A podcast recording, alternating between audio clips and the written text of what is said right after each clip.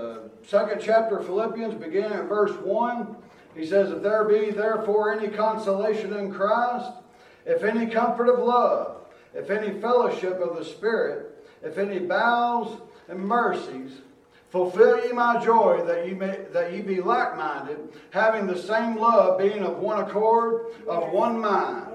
Let nothing be done through strife or vainglory, but in lowliness, lowliness, lowliness, lowliness of mind. I'll spit that out in a second. Let nothing be done through strife or vainglory, but in lowliness of mind. Let each esteem other better than themselves. Look not every man on his own things, but every man also on the things of others. Let this mind be in you, which was also in Christ Jesus. And for right now, I'm going to quit. I'm going to stop reading. I'll preach the last half of it here a little while. Uh, but in these first few verses, uh, we see Paul once again exhorting the church and encouraging the church. But he begins with if. If therefore, uh, if, uh, if there be therefore any consolation in Christ, any comfort of love, any fellowship of the Spirit, and any uh, bowels and mercies, fulfill ye my joy that ye be like-minded, having the same love, being of one accord, of one mind. Let nothing be done through strife or vainglory, but in lowliness of mind let each esteem other better than themselves. So Paul here, once again, encouraging the church, uh, uh, telling them that if you have any of these things, if you have these bowels and these mercies, if you have uh, this love, if you have this type of attitude, then fulfill ye my joy, fulfill ye uh, what I'm telling you now, that you be like-minded, having the same love, having of one, uh, one being of one accord and of one mind. So Paul here is giving a description of Jesus Christ. Like I said, the last about third of the first chapter of Philippians, he is uh, he's praising Jesus Christ and he's magnifying Jesus Christ. So when he says, "If ye have any of these things that I've listed here, if you have any of these things, then you're like Jesus Christ. If you have these things, if you have these bowels and these mercies, if you have this compassion, in other words, folks, there was no other man more compassionate on the face of the planet that's ever walked outside of Jesus Christ. No one had more compassion, no one had more love, no one had more mercy, no one had more forgiveness than that man did. The man forgave those as they nailed him to the cross. He said, Father, forgive them, for they know not what they do.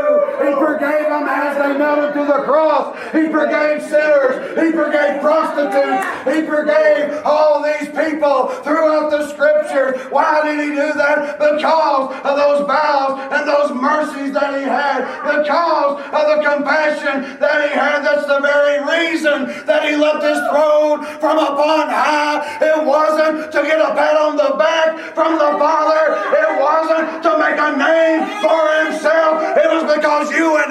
have been accursed from the Father. We have been cast out of the from the Father, and we needed someone to reconcile us back to our Maker, who is Almighty God. That is compassion. That is bound. That is mercy. That is my Jesus. Praise God.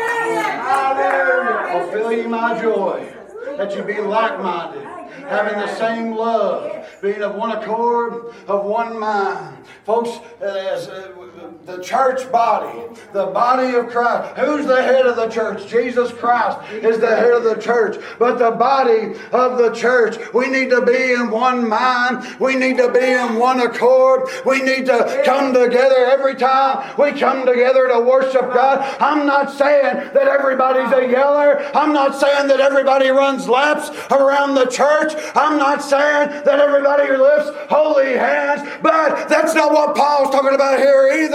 When he, when he says one mind and one accord, he's saying we need to come in, focus on what Jesus Christ has done in our lives, focus on the forgiveness that we've received by the blood of Jesus Christ, focus on the Word of God, which is able to cleanse us after we're saved, focus on these things that Jesus Christ is. That's what it is to be in one mind and be in one accord.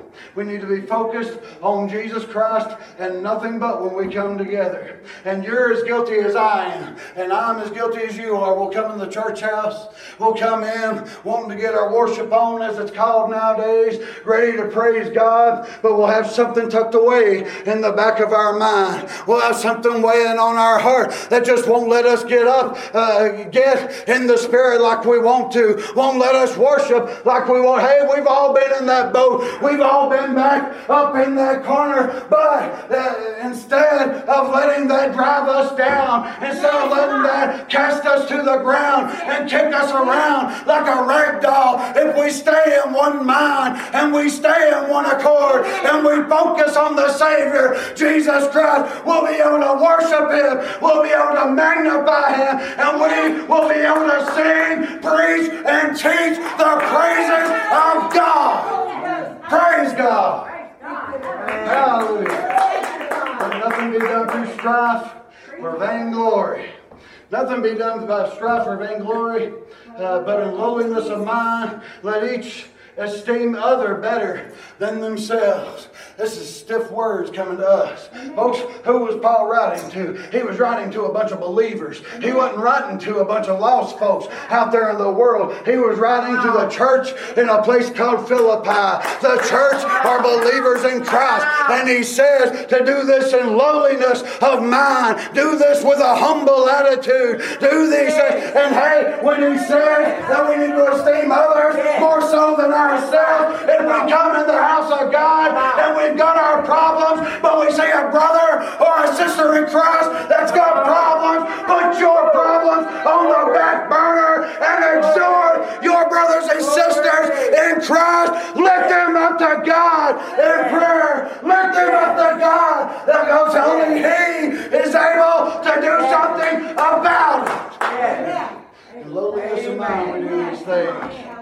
Every man also, I'm sorry, looking not on every man on his own things, but every man also on the things of others.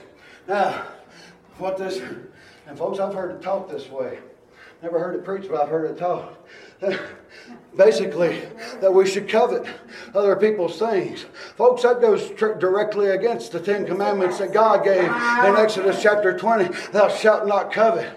You ain't supposed to covet your neighbor's things. You're not supposed to covet your neighbor's wife. That's not what he's saying here. He's saying, don't only look after your, uh, your own things, but look after the things of your brothers and sisters in Christ. And by things, I'm not talking about their house. I'm not talking about their cars or their pets or anything else. I'm talking about their spiritual needs. Hey, Paul wrote to the church at Galatia. He said, Ye which are spiritual, ye which are spiritual, we are the ones that are to restore a brother or sister to Christ. Should they be taken in a fault, the world can't do it. The lost can't do it. Only we, which are spiritual, can do such a thing.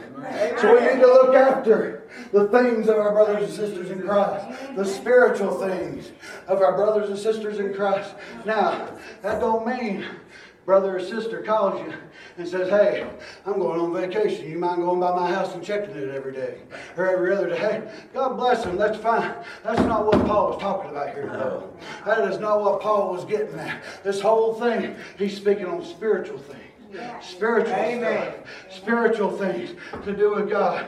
Let this mind be in you, which was also in Christ Jesus. Amen. That's the mind that we need to have. Is the mind that was in Christ Jesus. Now listen, we will never have the perfect mind that Jesus Christ had while we are here in these bodies, while we are here on this earth. We will never have a perfect mind like Jesus Christ did. I don't care how many sermons I preach. I don't care how many songs songs anybody sings, or how many lessons they teach, or how many people they witness to. They will never have the perfect mind of Jesus Christ while they're here in this, on this earth. But we are to strive under that perfection. We are to push forward to the mark of God, to the high calling in Jesus Christ our Lord. We are to push toward that mark. And hey, when God decides we cross that mark, hallelujah,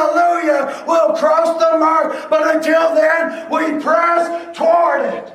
Amen. Hallelujah. Let this mind be in you, which is also, which was also in Christ Jesus. What mind is he talking about? Everything that we've read up to that point. That is the mind of Christ. That is the mind of Christ, beginning at verse 1.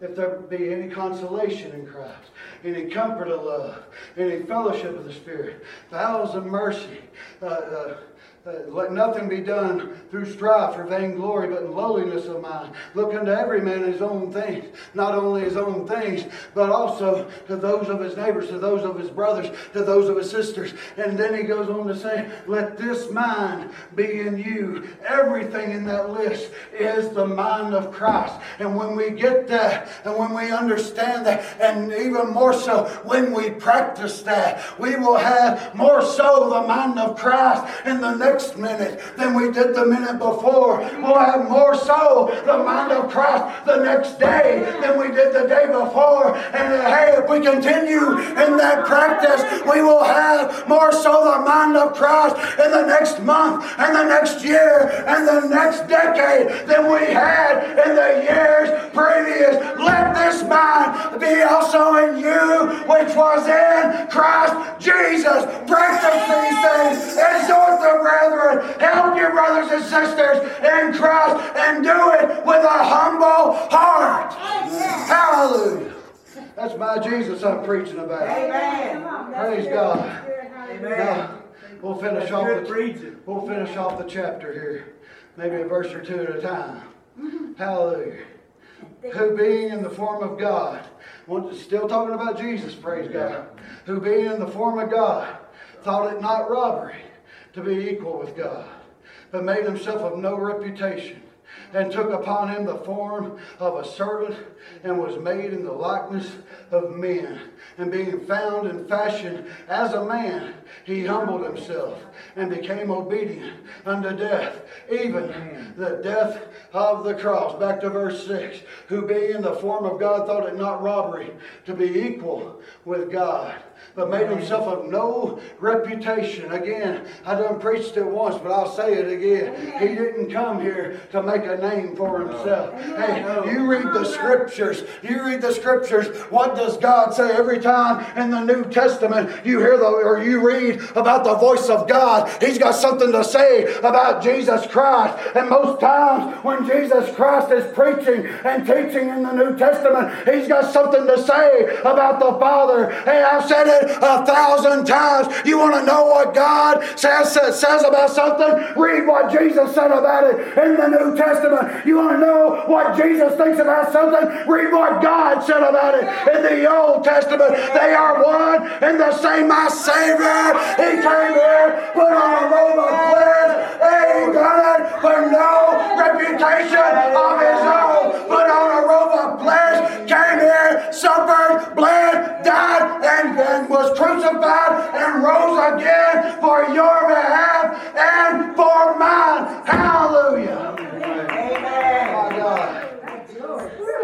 Himself of no reputation.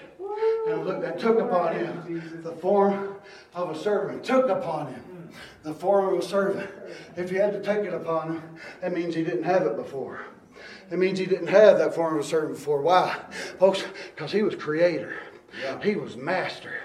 He's the one that spoke all this into existence. The Bible says in the beginning was the Word, the Word was with God, and the Word was God. Hey, when, it when he spoke those words over in Genesis 1, let there be light, and he divided the firm, he divided the light from the darkness, and he, he spoke to the ocean, and he told it to bring forth the fowls, he told it to bring forth the fish, he spoke to the land, and he told it to bring forth the animals, and then he made Adam out of the clay that was on the earth, out of the dust of the ground, he created man. Then he made woman out of a man's rib bone. When he done all these things, he was master, he was creator, he done all this, but yet he took the form of a servant for me. Praise God.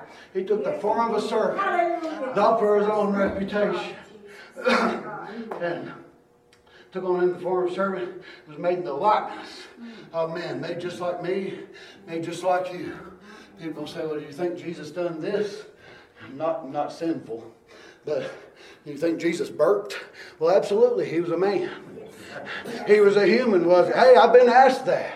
I've been asked that. I've been asked some other things I ain't going to bring up about what Jesus did. But the Bible says he was created just like you were and just like I am. He was created as a man. Hey, folks, when God became man, he started out as an embryo within the womb, just like you did and just like I did. When God became flesh, as the Bible says, that's how he started out. The Bible says that the Holy Ghost came unto this little virgin girl named Mary, and she conceived by way of the Holy Ghost. She conceived through Jesus had to grow in the womb. Once he was born, he still had to grow. Luke 3 says that he grew in spirit and grew in stature.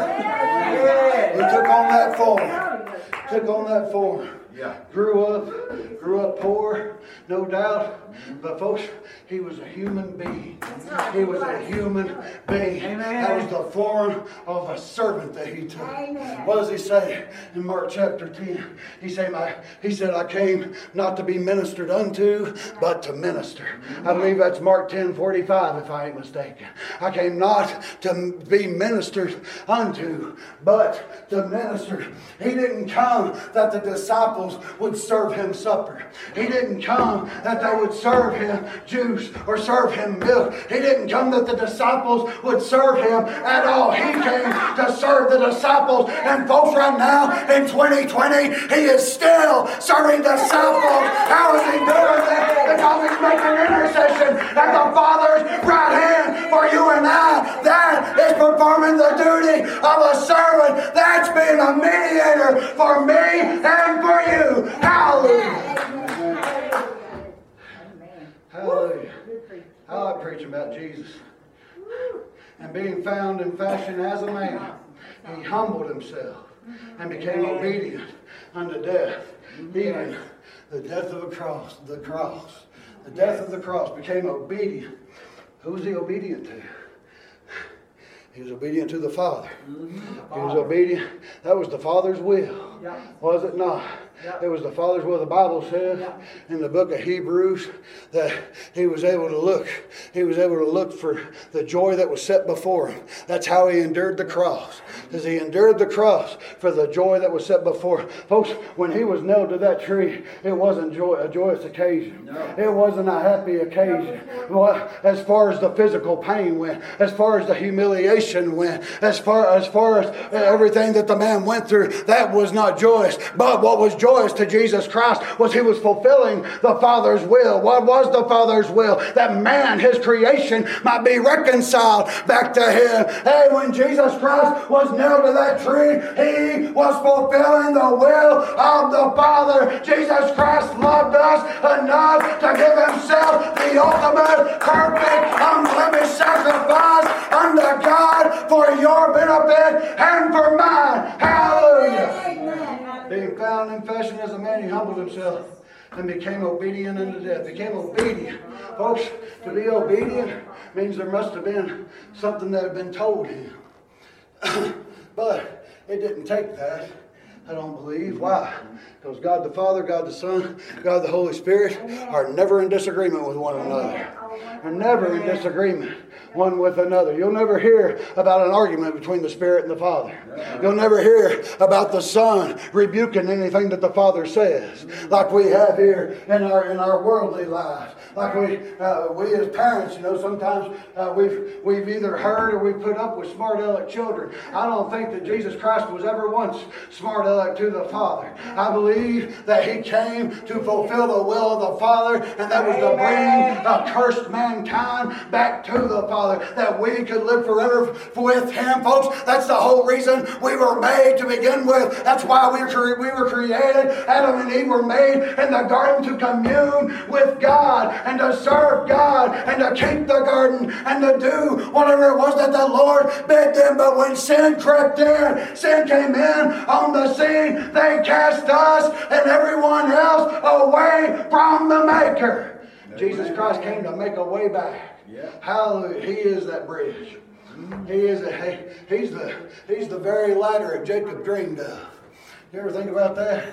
You know, over there in Genesis, it talks about what we call Jacob's ladder. It says, woke or he had a dream, had a vision. There's a ladder extending up to heaven. Said the angels were going, coming down and going back up, coming down, going back up. Hey, listen, we don't need those angels to do that for us now. We've got direct access. The veil was rent and twain from the top to the bottom. We've got access to the Father, but we only have access to the Father through the high priest, which is Jesus Christ, our Lord. We've only got that access through Him. But folks, if you look back on that, Jesus Christ was that ladder. He was. He is now the one that is mediating between God and man, and between man and God. Praise God for Jesus Christ. Amen.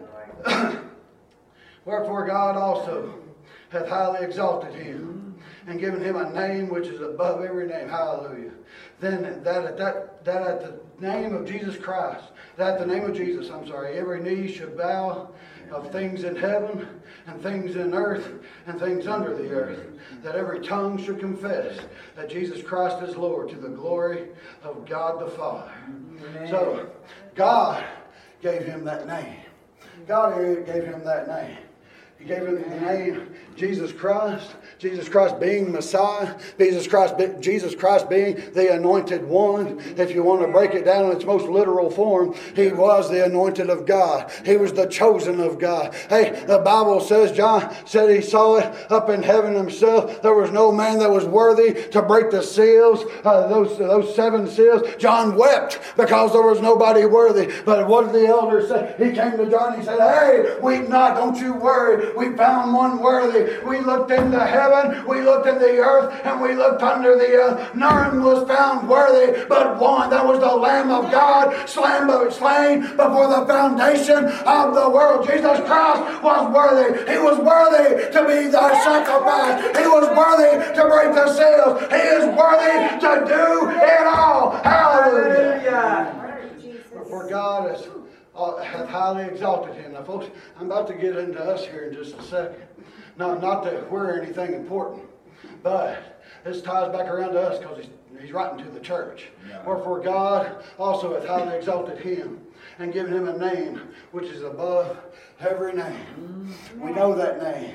I, hey, they, they, they talked about tonight before they sung. He called my name one day. I praise God that He called my name. Amen. I thank God that He called me out. He came to where I was, came to me, plucked me up out of that muck and that mire, set my feet upon a solid foundation, and established my goings thereafter. That's what my God done for me. But it says here that God gave him this name, and that God exalted him, uh, exalted Jesus Christ, folks. There's a promise in the scriptures that after much suffering, there's a promise in the scriptures that after we endure here for just a little while, there's a promise in the scriptures that it ain't going to be a cakewalk while we walk around on this earth, while we're witnessing about Jesus Christ and talking about Jesus Christ. Jesus never said it would be easy. In fact, he said he shall be hated of all men for my name's sake. But after all that hate, after all the pain, after all the rebuke, and after all the suffering, we will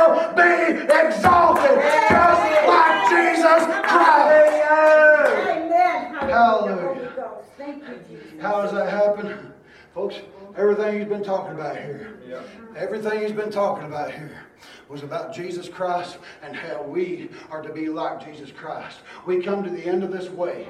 We come to the end of our line. When God calls our number, God calls our name, when we cross over that Jordan and we get to the other side, we will be exalted. I'm not saying we'll be exalted to save anybody, but folks, we will be exalted. We will be lifted up. Hey, we shouldn't want to be lifted up while we're here unless it's by our brothers and sisters in prayer. That's the only way that we should desire to be lifted up. But to be lifted up in any other fashion or any other form, that's a good way to let pride creep in on the scripture. And the Bible says that pride goeth before destruction and a haughty spirit before a fall. Folks, I don't want to get prideful in my walk with God. I don't want to get prideful in my walk with Jesus. I don't want to get prideful with my salvation. All I want is to be humble, tell others about the Savior, and be exalted in God's due time. Not in my own. Due time he'll exalt us, and he'll do it in his own way, which is far better than what any man could exalt me. Far better than any man could lift me up. I know a lot of pastors. I know a lot of pastors. I got a lot of pride about them. I got a whole lot of pride oh, about them. That pride is going to tear them down one day. It may not do it. Excuse me, it may not do it tomorrow. It may not do it this week or the next. But one day that pride's going to get a hold of them. And God will humble them down. Folks, I would ten times rather humble myself, as the Bible says to do, as to have Almighty God get a hold of me and humble me. You look at how God humbles people. You look at what He does. You look at how, uh, how He treated those that would not humble themselves. Hey, I preached just a few days ago about Nebuchadnezzar Nebuchadnezzar, God got a hold of that man, put him out in the field. He ate grass like an ox for years. That was God's way of humbling that man. I don't want to eat grass. I don't want to look like an ox. I don't want to do those things. What did he do to Jonah? Jonah got swallowed by a fish, did he not?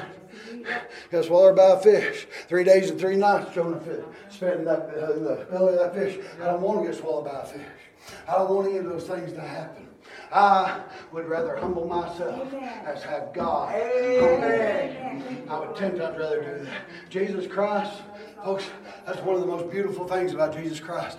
He never had to humble himself. No. He came here when he when, as, the, as the Bible says in this scripture that we're reading right here, when he came as a servant, when he gave himself over as a servant, it says, excuse me, uh, in lowliness of mind. When Jesus Christ laid aside the crown, laid aside the glory. Now, folks, I ain't saying that he laid aside his deity. Jesus Christ was God while he was here, just as much as he is now. He was God while he walked this earth, just as much as he is now. He never once laid aside his deity, and I've heard that taught like that too. He laid aside his godliness. No, not according to the scripture, he didn't. He was still God. But he laid aside everything. He laid aside the, the, the crown, laid aside uh, the robe. I mean, folks, we got song, uh, gospel songs upon gospel songs talking about that, how he laid aside the robe and the crown. He laid aside everything to do what? To come here as a servant for you and to come here as a servant for me, uh, for every one of the disciples, for everyone that the man came in contact with. He was a servant unto them, whether the world accepts it or not, whether a person out there ever gets saved or not. He came to be a servant unto them. He came to bleed and to die for them, just like he did for me. And the Bible says that anyone who is athirst, let him come and take of the water of life freely. I'm not real educated, but I know who anyone is. I know who all is, and I know what whosoever means. Praise God. Whosoever wants these things, let them come. Hallelujah. He came to be served. came to be servant. At the name of Jesus Christ, every knee should bow uh-huh. of things in heaven, things in earth, things under the earth. Folks, God didn't leave nothing out of His Word. And He left nothing out of who and what would bow to Jesus Christ. We're surrounded by people every day worldly people, sinful people, unregenerate people, unsaved people. We are surrounded by these folks every day of our lives mm-hmm. that say, I'll never bow a knee to Jesus Christ. My Bible says otherwise. That's right. Yeah. They will bow one day. But that's God humbling once again. But folks, when that time comes, it'll be too late. It'll be too late. By the, by the time that, that day rolls around, it'll be too late for someone to repent. It'll be too late for them to humble themselves. Once God gets a hold of them in the great day of the Lord, and every knee bows and every tongue confesses Jesus Christ as Lord, it will be too late for all that do that. They will, they will find themselves in a lake of fire, in a place of hell. They will find themselves in a place of torment where there is weeping, wailing, and gnashing of teeth. There will be no turning back from that point. I'm glad to say I'm not in that number. Hallelujah. Amen. Because he called me. He called me. Not because I was looking for him. He came looking for me. Amen. That's right. He came, and folks, it was like in the garden when sin, when sin creeped in.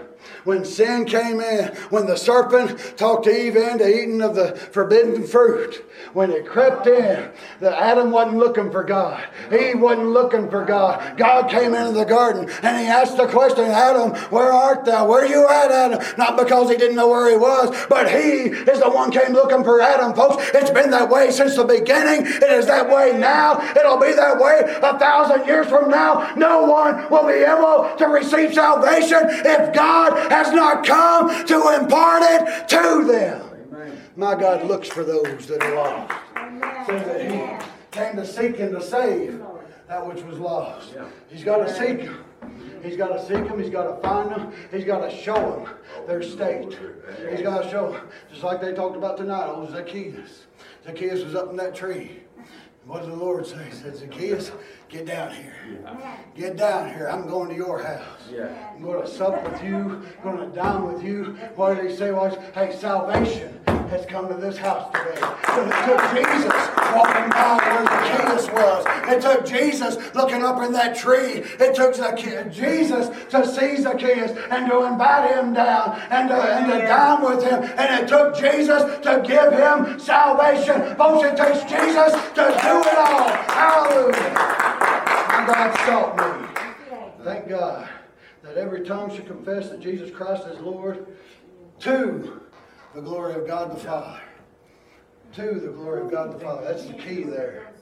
We don't confess it for our own benefit. And folks, I have a feeling there's a lot of people in church houses that do that. I have a feeling there's a lot of people out there, they're lost. Go to church maybe every Sunday, maybe every Wednesday, maybe on Thursdays or uh-huh. Tuesdays or whatever. And they confess Jesus Christ, but they don't do it to the glory of God the Father. They do it so that mama will get off their back. They do it so daddy will quit hounding them. They do it so the preacher will leave them alone. They do it because brother and sister done it a couple of years ago. They do it for every reason under the sun except to the glory of God the Father. Folks, when I bow down and I worship, when I bow down and I pray, when I bow down and commune with God, and when I confess Jesus Christ as Lord, I want it to always be to the glory of God the Father and for no other reason at all. It needs to be for God's glory or it is all in vain and it is all for naught. Praise God to the glory of God. Praise Jesus to the glory of God. Hallelujah to the glory of God. Sing your praise to the glory of God. Whether you eat or whether you drink, do it all to the glory of God. Amen. These folks here will do that. These folks here will do that. We're talking about the day of judgment here. We are talking about a day of wrath of the Lord. When we, the church, bow and worship, when we, the church, praise His name, and we confess, that is different than what the lost will do when they bow the knee and they confess Jesus. But they will still do it to the glory of God the Father. They will still do it for the same reason, but it will be too late for them. God will make them bow. And that's for the people who say they'll never do it. God will make them do it, and it will be to His glory that it is done. Folks, you, you read about, you read about, and there's people that'll question that, but folks, hey, I'm just telling you what the Bible says. I'm telling you what the Bible teaches. God rained down fire and brimstone on Sodom and Gomorrah, and He done it to His own glory. Hey, He done it. Yeah, there was a bunch of wicked people in those cities, and there was more sin than just the sin of homosexuality in those cities. But He done it to His own glory. He done it to the glory of Himself. Everything that God does when He flooded the earth back in Noah's day. Hey, yeah, He done it because He was sick of man's sin. He done it because every thought of man's heart was evil continually. But He ultimately did it, but to His own glory. Why? Because God can't tolerate sin. And God won't tolerate sin. That's why Christ suffered the way that He did. Because that was the punishment for your sin and for my sin and for the sin of everybody that won't accept it. It was a punishment for everybody's sin, save none. That's why the punishment was so severe. Praise God. But when we, uh, when, uh, when these things happen, whenever knee bows uh, and every tongue confesses, like I said, the church will do it to the glory of God. If we don't, you need to do a checkup. That's right. But when the lost do it in that day of judgment, as uh, several times in Scripture it brings that up that every knee will bow and every tongue will confess. But in the day of judgment, it will be too late for repentance.